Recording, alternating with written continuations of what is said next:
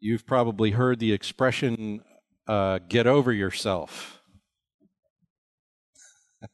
Jeff, you've never heard that. No. Yeah. Get over yourself. Now you've heard it. Are you getting over yourself? How's it working out? It's common for us to think, believe, advise that, and we say this in a more positive fashion when we say, you should be part of something bigger than yourself. Or we say, it's good if you're part of something bigger than yourself. We live in a society. We don't just live by ourselves. Uh, there's an old, old saying, no man is an island. Probably comes from Hamlet. Everything comes from Hamlet in English.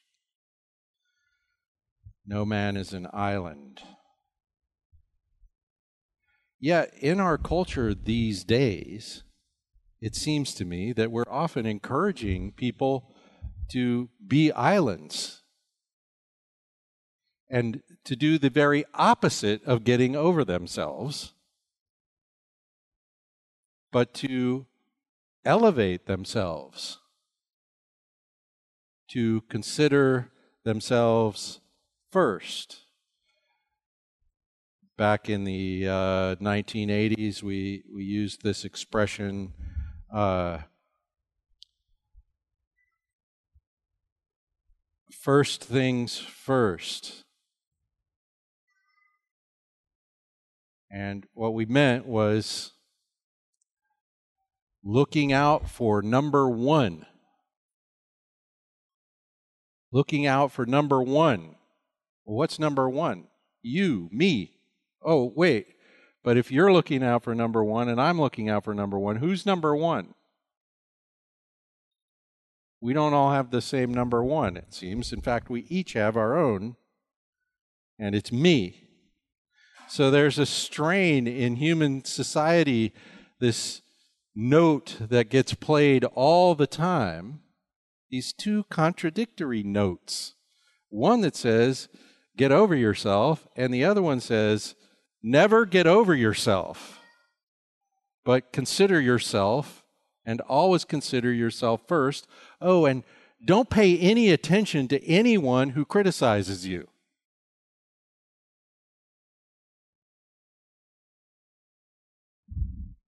I just have to tell you this it is really, really extremely unwise to adopt the rule don't pay attention to anyone who criticizes you. It is a formula for remaining ridiculous.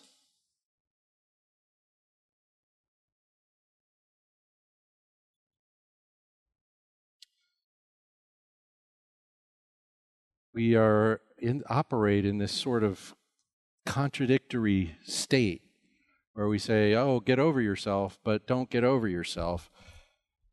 Here's the thing do you really need, do we all need to be part of something bigger than ourselves? I believe we do. I believe we were created part of something bigger than ourselves. Both in our fellowship with the living God who made us, because we were the only creatures made to operate in active fellowship with the one who made us.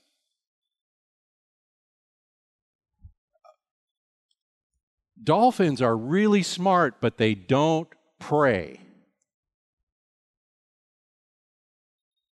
We are the praying ones. We are the ones created to operate in the likeness bearing the image of God, to walk in fellowship with God, to be part of something bigger than ourselves, and to be part of the family of humanity that is bigger than ourselves. Now, we broke this, and that's where we get the nonsense, the alienating nonsense of the world. When we turned away from God, maybe accidentally, but it certainly was the result that we turned away from each other. So when Adam and Eve turned away from God, immediately they stopped trusting each other. Their intimate fellowship also broke. And we find out in the next chapter, their fellowship with the planet broke. Now it will take toil and sweat and pain to simply get enough to eat out of the earth.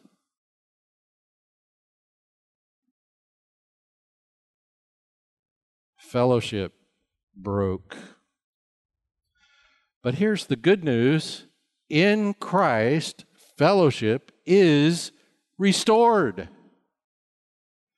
Fellowship is made possible again. And in the church, the body of Christ, we are the ones being caught up into the eternal fellowship of the triune God again.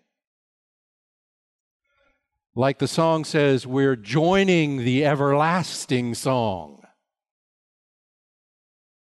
The chorus of the glory of God among the persons of God the greatness of God reflected, noticed, realized, and praised, appreciated. We are in Christ restored to that.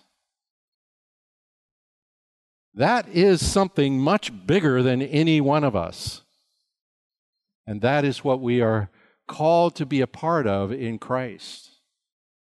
But in our modern way of thinking, we often say things like, you don't have to be a part of the church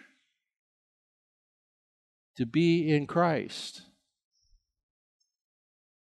And there's a certain technical sense in which that might be kind of true. You can be a born again person and not much have much of a relationship with the other born again people. That could happen. But what the scripture teaches us is that you are joined to the church before you were joined to God in Christ. And that there is no such thing as an isolated Christian who is not, whether they are active in it or not, a part of the body of believers. It never has ever happened even once. When you are joined to Christ, you are joined to the rest of us who are joined to Christ. There's no other way. And what the book of Ephesians teaches us is that to really enjoy the fact that we're joined to Christ, we really enjoy that fact in our experience of being joined to one another where we reflect this magnificent love toward each other, where we serve as He served. I love the illustration of the washing of feet in that song. Jesus says to Peter, If I don't serve you, you're not with me. So, of course, the beginning point is Jesus serves us.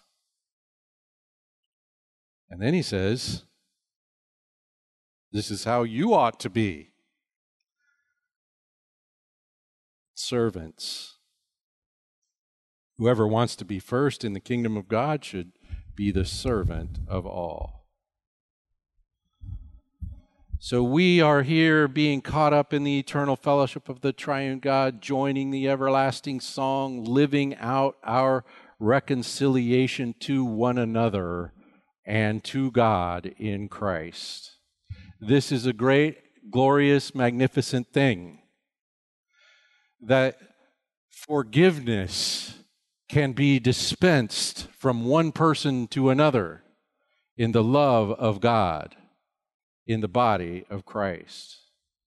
That a person can simply show up and let their smiling face be seen, and the rest of us be encouraged, uplifted, built up in love because of that simple, simple act of service.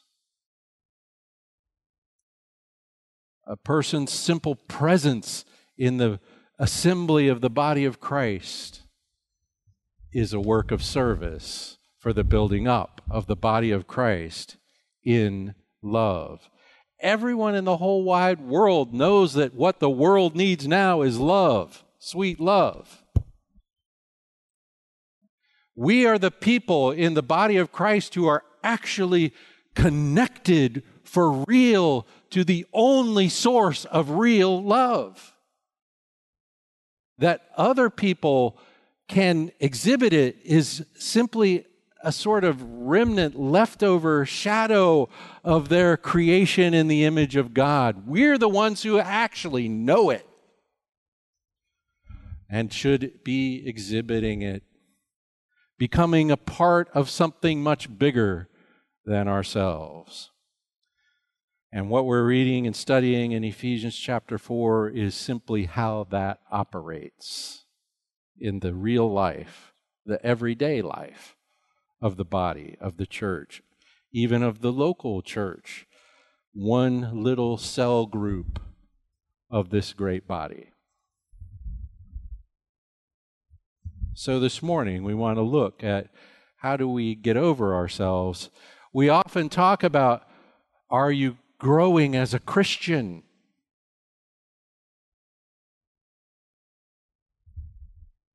But you know, the growing that's happening in Ephesians chapter 4 is not me growing and you growing and each of us growing as a Christian. It certainly includes that. But the main thing, the main event is how is the church growing to be the fullness of God in Christ, to be the real exhibit of Christ in the world and among ourselves? How do we grow?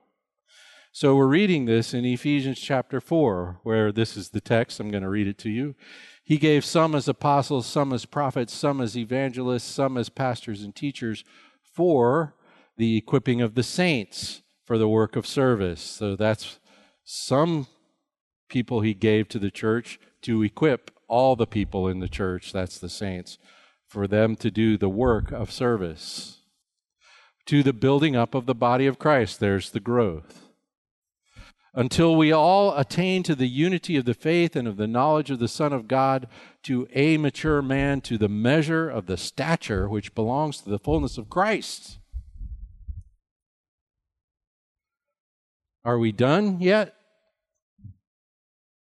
No, because I don't think we have attained to the measure of the stature which belongs to the fullness of Christ yet.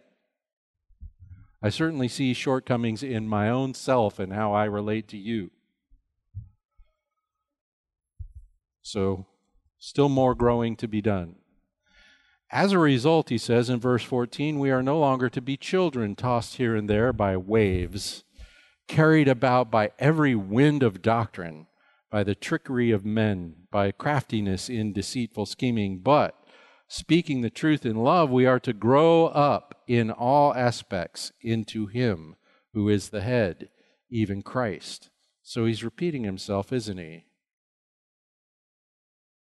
We're growing to the measure of the stature which belongs to the fullness of Christ. And here we're growing up in all aspects into Him, the one new man, into Him who is the head, even Christ, from whom the whole body being fitted and held together by what every joint supplies according to the proper working of each individual part, causes the growth of the body for the building up of itself in love. If you ask what is the point of the church, the point of the church is the building up of the church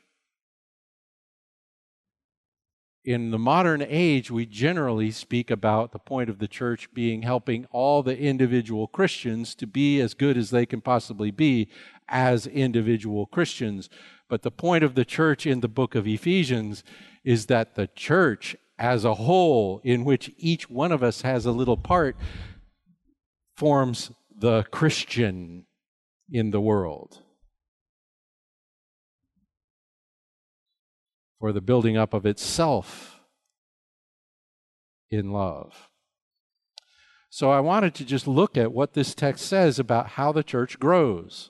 And I have two categories of how the church grows. One is called the ways. What are the ways we grow? And the other is called the means. That is, how, what does anyone do to cause that growth? And so I've kind of categorized the expressions in this text. Some of these we talked about last time. so, for example, we looked at verse 13. We saw that we grow until we all attain to the unity of the faith and of the knowledge. There's faith and knowledge. so we grow in trusting Christ and knowing Christ.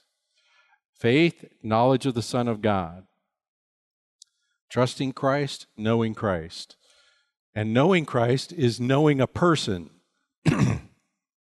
this might involve uh, learning the doctrines of Scripture.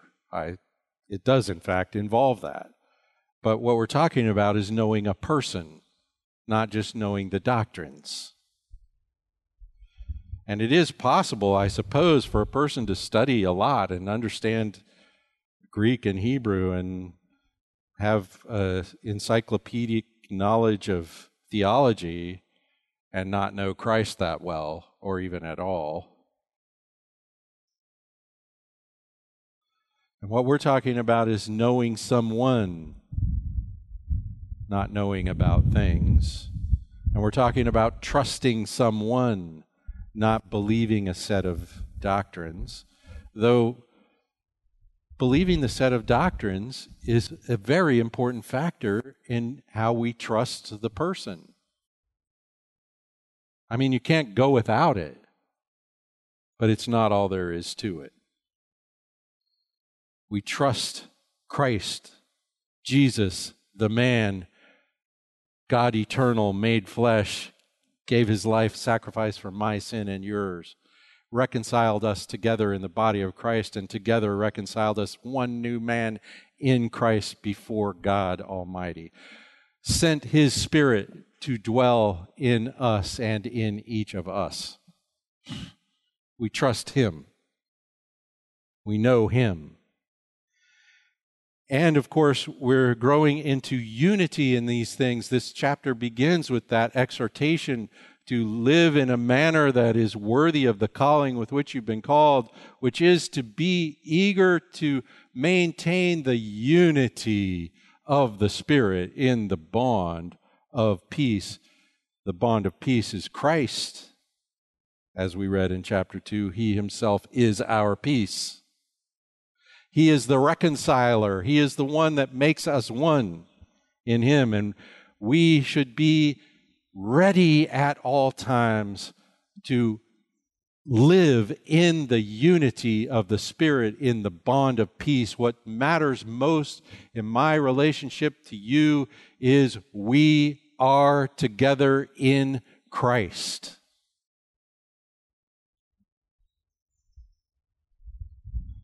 We are one in Him. We are the ones who trust and know Him. We are the ones who are together in Him. Now, this does lead to some sort of individual maturity and security. He says, as a result, we are no longer to be children. That's a plural word, children. In other words, we're each to grow up. We're each to be mature, to experience maturity. And in my way of understanding this text, that maturity is to operate in active union with the rest of us, to serve, not to be served, to do the work, to be ready.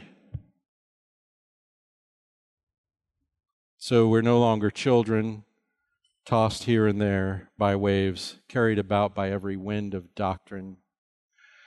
This picture is like a baby floating in the ocean.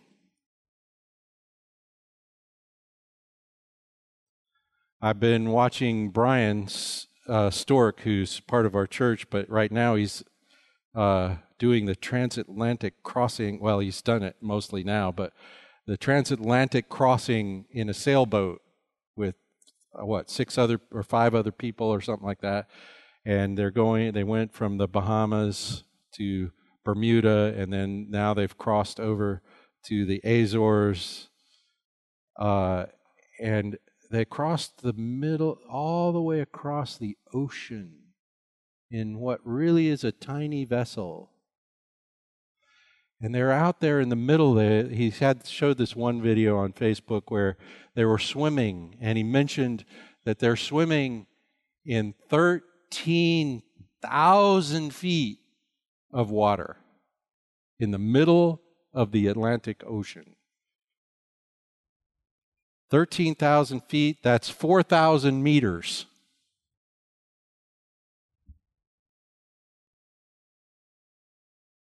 What if you didn't have a boat?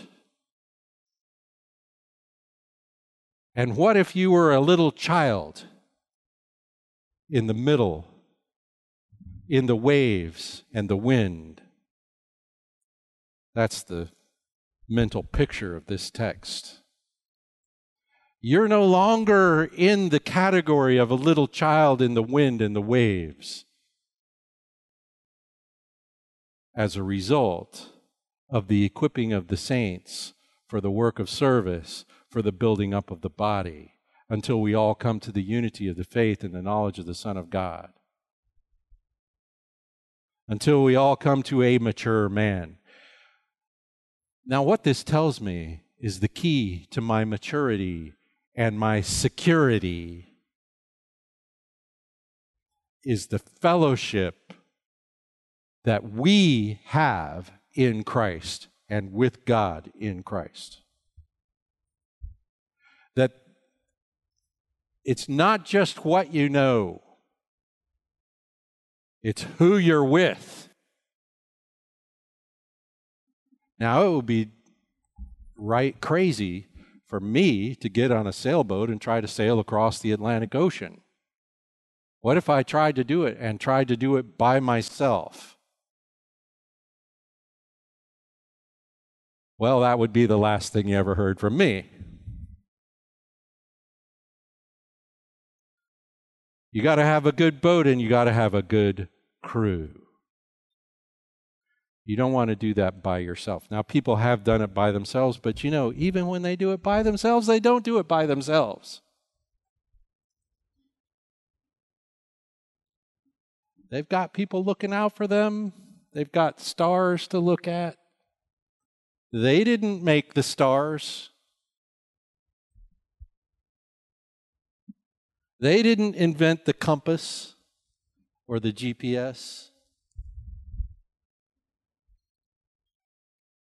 What makes me safe in the ocean of this world is that I know you. And that we together know him, the creator of this world, the redeemer of us. It's not just about what you know, it's about who you know.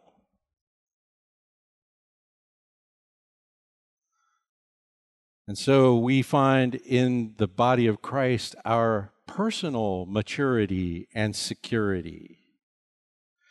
And then it says we're, we grow by being fitted and held together. you can't do that by yourself. You can't be held together alone. It takes at least two. It's the whole group and the whole body fitted and held together by what each one of us supplies. That's how we grow. We become more fitted and more held together. And in becoming more fitted and more held together, we also become more secure and more mature, each one. And we also experience the unity of the Spirit and the bond of peace. And we also learn to know Christ because you've seen Christ in ways I haven't. We bring each one something, each one a gift from God to the rest of us. And so we come to know Him and trust Him. And so we grow together, and the body together is built up in love. That's how the church grows. We grow in trusting Christ, knowing Christ, unity in those things, in our individual maturity and stability in Christ. We, jo- we become more and more held together. That's about our the strength and, and magnitude of our fellowship with one another, and we are built up in love. I just want you to notice, like I always do, growth is defined here. The growth of the Christian is defined here in terms of fellowship. Using words like knowing, as in knowing a person, trusting, as in trusting a person, and coming to love someone these are all terms of relation, terms of fellowship. And the growth of the Christian is the growth of the body of Christians, the community of Christians. It is not ever been God's intention for individuals to be isolated, to become islands. That is the destruction of Satan that we are alienated from Him and so from one another. And the purpose of the cross of Christ is to reverse that alienation and to restore us to fellowship with Him and consequently fellowship with each other. Or perhaps restore us to fellowship with each other in such a way that we together are restored to our fellowship with Him. That's really what Ephesians 2 says. That's how we grow. We grow in fellowship with God in Christ. This could happen by more people coming into the body of Christ. That would be a way the body grows.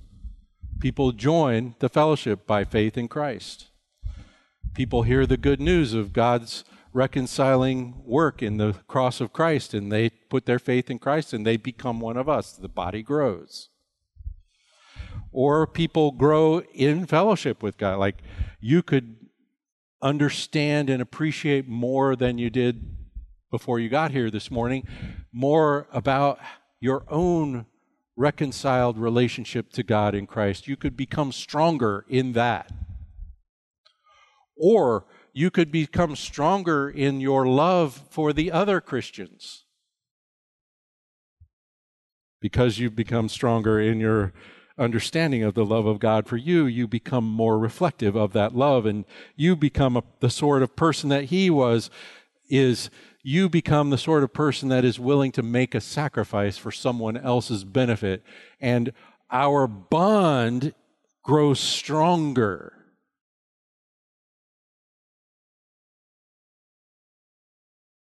So I ask you this question How much do these relationships mean to you?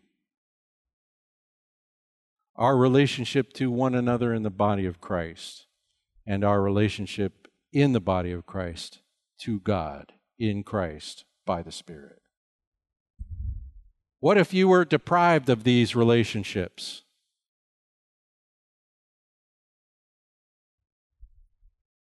How much do they matter? Many of us in the body of Christ, I think, take these relationships way too casually, and that is a tragedy. That is a tragedy. So I pray that the Spirit of God would generate the love of God in us. How much do these relationships matter in your life? Well, here's what I would tell you The honest answer to that question is more than you think. These relationships matter in your life more than you realize.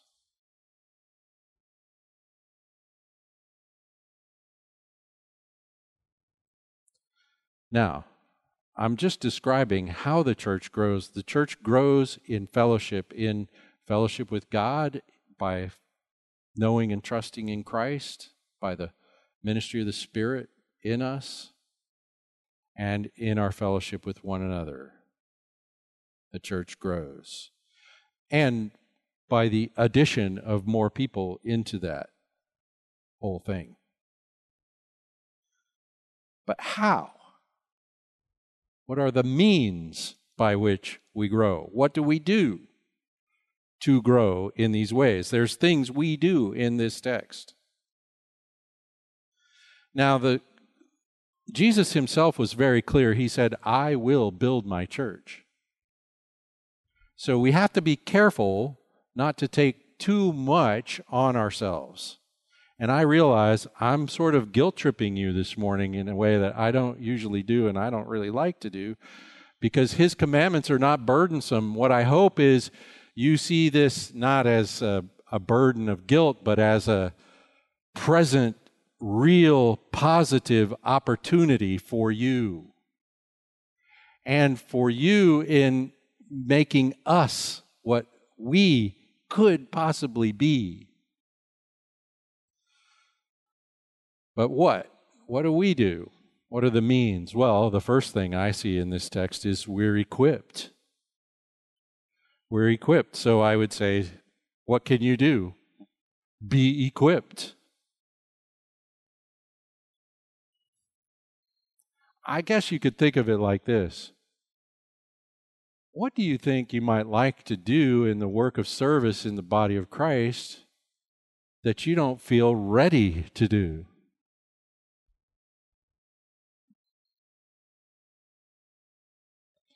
and you think, okay, well, that would be it'd be nice to do that, but I'd be clueless if I tried to.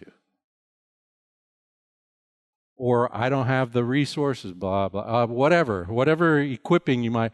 If you think about what would be a nice thing to do, and you don't feel ready to do it, then you need to be equipped.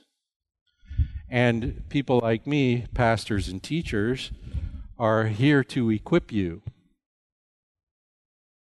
So there's the thing I could do. We're going to have later this year, we're going to have a, something we're calling the Institute of Leading Servanthood, where we're going to have kind of a equipping class about how to be a servant in the body of Christ that would encourage other people to be servants in the body of Christ.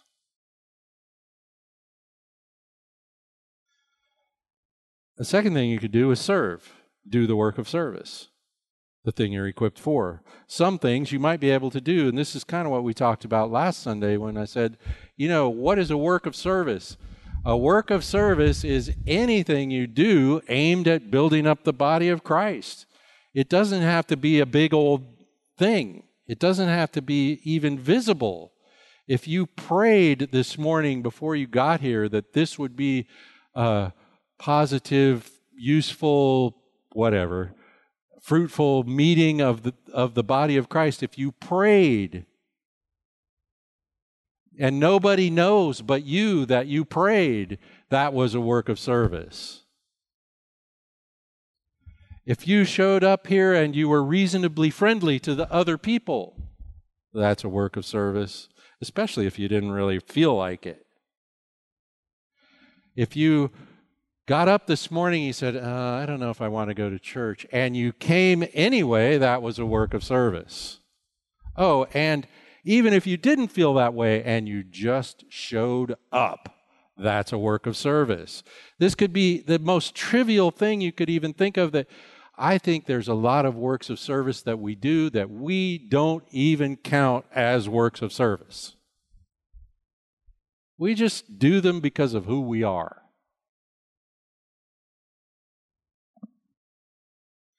And it's how we would behave no matter where we were.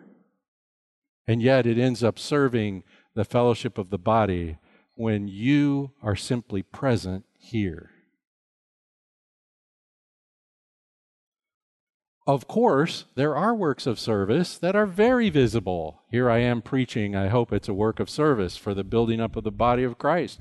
And everyone knows I'm doing it. It's very visible. We have musicians who play, we have people who work in the tech team, we have people who are teaching the kids, we have people who are working in our youth ministry, we have people doing all kinds of things.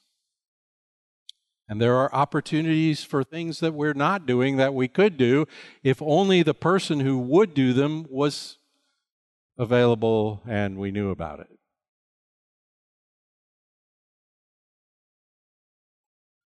Do the work. As we do the work of service, God builds up the body. We are we become one. We strengthen our fellowship. We strengthen our fellowship with him and with each other. The third thing here is speaking the truth in love.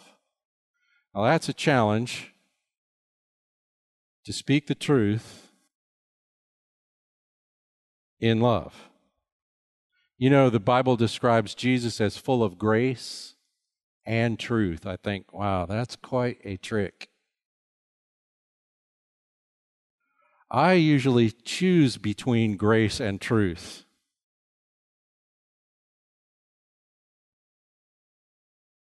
Like, okay, I got to be honest with you.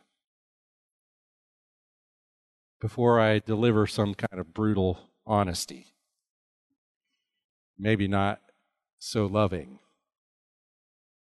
Although telling somebody the truth, even a bad truth, is a loving thing to do, but you ought to do it lovingly. And sometimes I think love leaves the truth alone. Because I don't want to be mean. Well, what we're called to in the body of Christ is to be honest in love, to be truthful in love. And of course, the main truth we speak is the truth of the goodness of God and Jesus.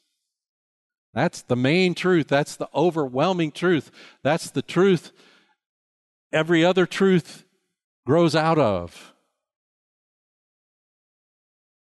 And so, speaking the truth in love is to tell someone the goodness of God in the sacrifice of Christ and in the power of the Spirit.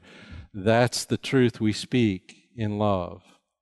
And so, when we gather on Sunday for worship, the main thing we do is review God's grace. That's Romans 12:1. In view of God's mercy, I urge you, brothers, in view of God's mercy, in full view of God's mercy. What is my job as the preacher? It is to stand in front of you, in front of the Grand Canyon of the grace of God in Christ, and say, Do you see this? The magnificence of it? The magnitude of it? Are you enjoying just how good God has been to you by sending his son? No, you're not. You need to see it better. You need a clearer view. That's why we have preachers. I'll, hopefully, I help you with this. I say here, look at the magnificence of the Lord Jesus Christ. speak the truth in love. then the last thing on our list here is a proper working of all the parts in relation to the other parts. The proper working of a part is never apart from the body. Let's think about this for a second. Let's use the illustration of a motorcycle. Motorcycles have engines. Engines have spark plugs. So suppose you're a spark plug in the engine of the motorcycle, which is the body of Christ. You're the spark plug. And you are out there in the world trying to spark. Well, here's something a spark plug can't do spark if it's not connected to the engine. It's impossible. You could be out there going, oh, if only I could spark. But if you don't have the wire hooked to your head, you're not sparking. Oh, and if you're not plugged into the cylinder, your sparking is of no use whatsoever. Because you could get a spark plug and you could make it spark and get nothing but the spark. It's made to be part of the whole. And so the body of Christ is each of us made to be a part of a whole. And when we try to function, even in our gifted nature, we try to function apart from the body, it doesn't work. And it certainly does not produce the effect of the body, where every part joined to the other parts does its part. And so we need to be properly working in relation to the other members of the body. We need to function together. That means I need you.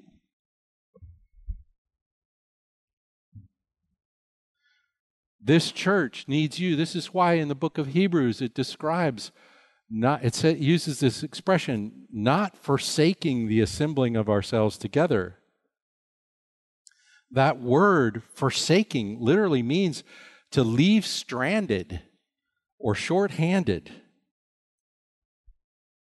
each of us has a role to play a connection a point of a part a place in the body and this is how we grow we let ourselves be equipped, we do the work of service, and I would just say to you, do whatever work of service you find to do. And if you don't know what to do, ask me, I'll see if I can come up with something. We have areas of need in this, in this church. Find a part, serve, do the work, speak the truth, Share the gospel. Let us remind one another how fantastic is it that we know God in Christ. And find your place and do your thing in relation to the rest of us doing our things because the whole thing is much bigger than any one of us. It is actually essential to human flourishing that people are part of something bigger than themselves. Even people who don't know the glory of God's grace in Christ know that. But we are the ones who are connected to the very source of it and have the opportunity to participate in the building up of the body. My closing question for you this morning is just a, something for you to think about, and that is what is your place? Are you a spark plug? Are you a cylinder head? Are you a throttle lever? I don't know. I'm, I'm stuck on the motorcycle. What is your place? Do you know what it is? Uh, do you see yourself where you fit? Do you feel like you fit? These are all things for us to think about and work on. So, I have some ways for you to think about this. And by the way, we are going to talk about this in detail next Sunday. How does a person understand where they fit in the church, in the body of Christ. So here's some questions, though, that you could be thinking about in the meantime. What do you think the church should be doing that you don't currently see happening? You understand the question? What do you think the church should be doing? And by the church, I mean this church, the one you're part of. And if you're not a regular part of this church, the one you are a regular part of. And if you're not a regular part of one, you understand what I've said this morning, right? You ought to be.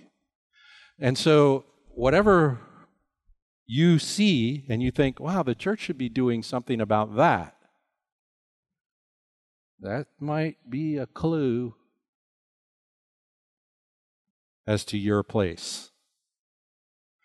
It might mean it's your place to mention that to the rest of us. See what happens. Or it might mean you see it because you are the one God has in mind for doing something about it. Could be any of that stuff. Here's another question thinking about what's your place. What do you like to do?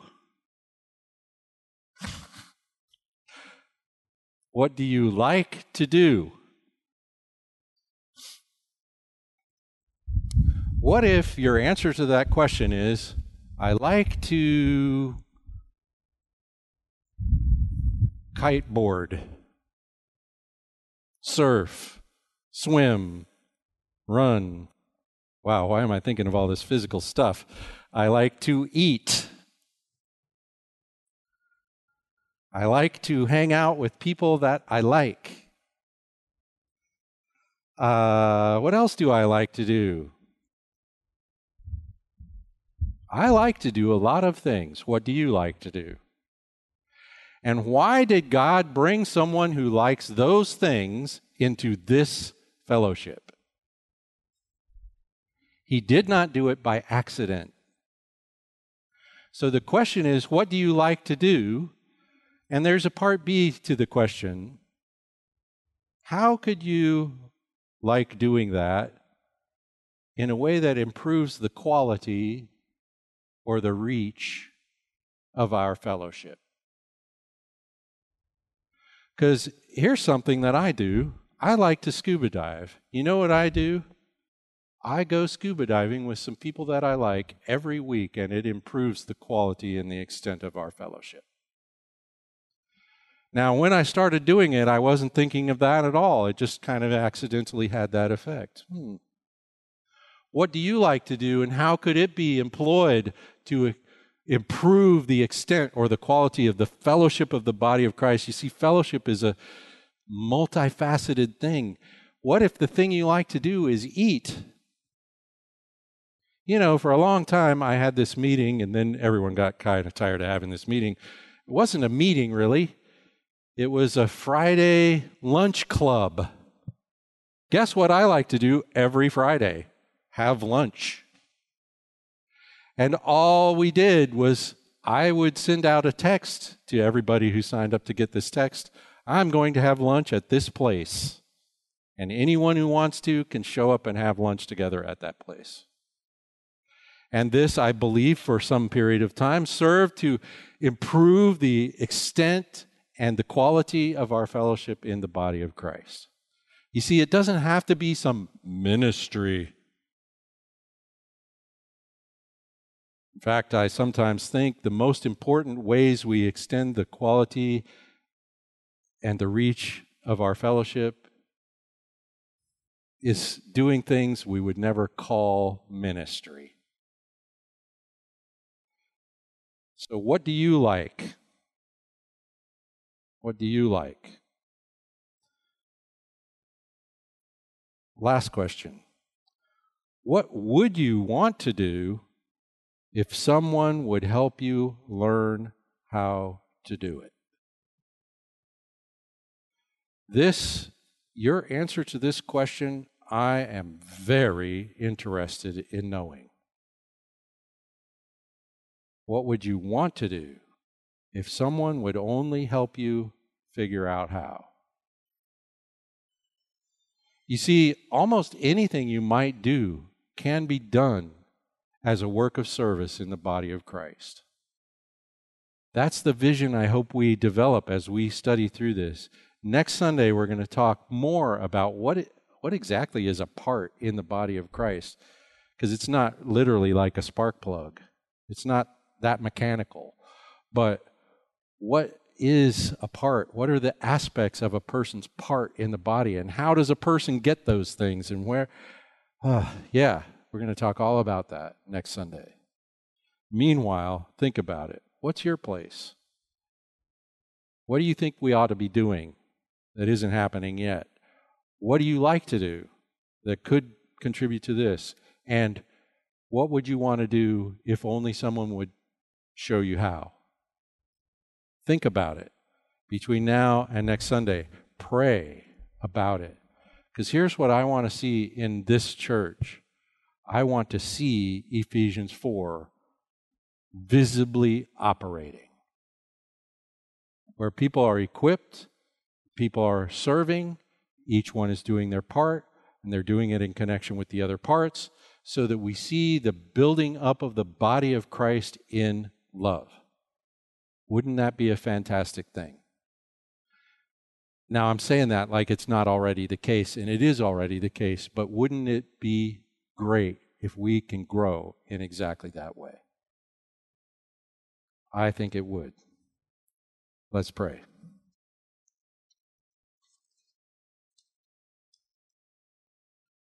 Father, thank you for the love of Christ. Thank you for the love of the body of Christ. Thank you for these people who are here this morning. Lord, we pray for the impact of your word in our lives, in our hearts. Help us to know Christ, to trust Christ, to be eager to maintain the unity of the Spirit in the bond of peace. Or we ask that you would build us up in love that you would build your church and that we would see that work in this fellowship.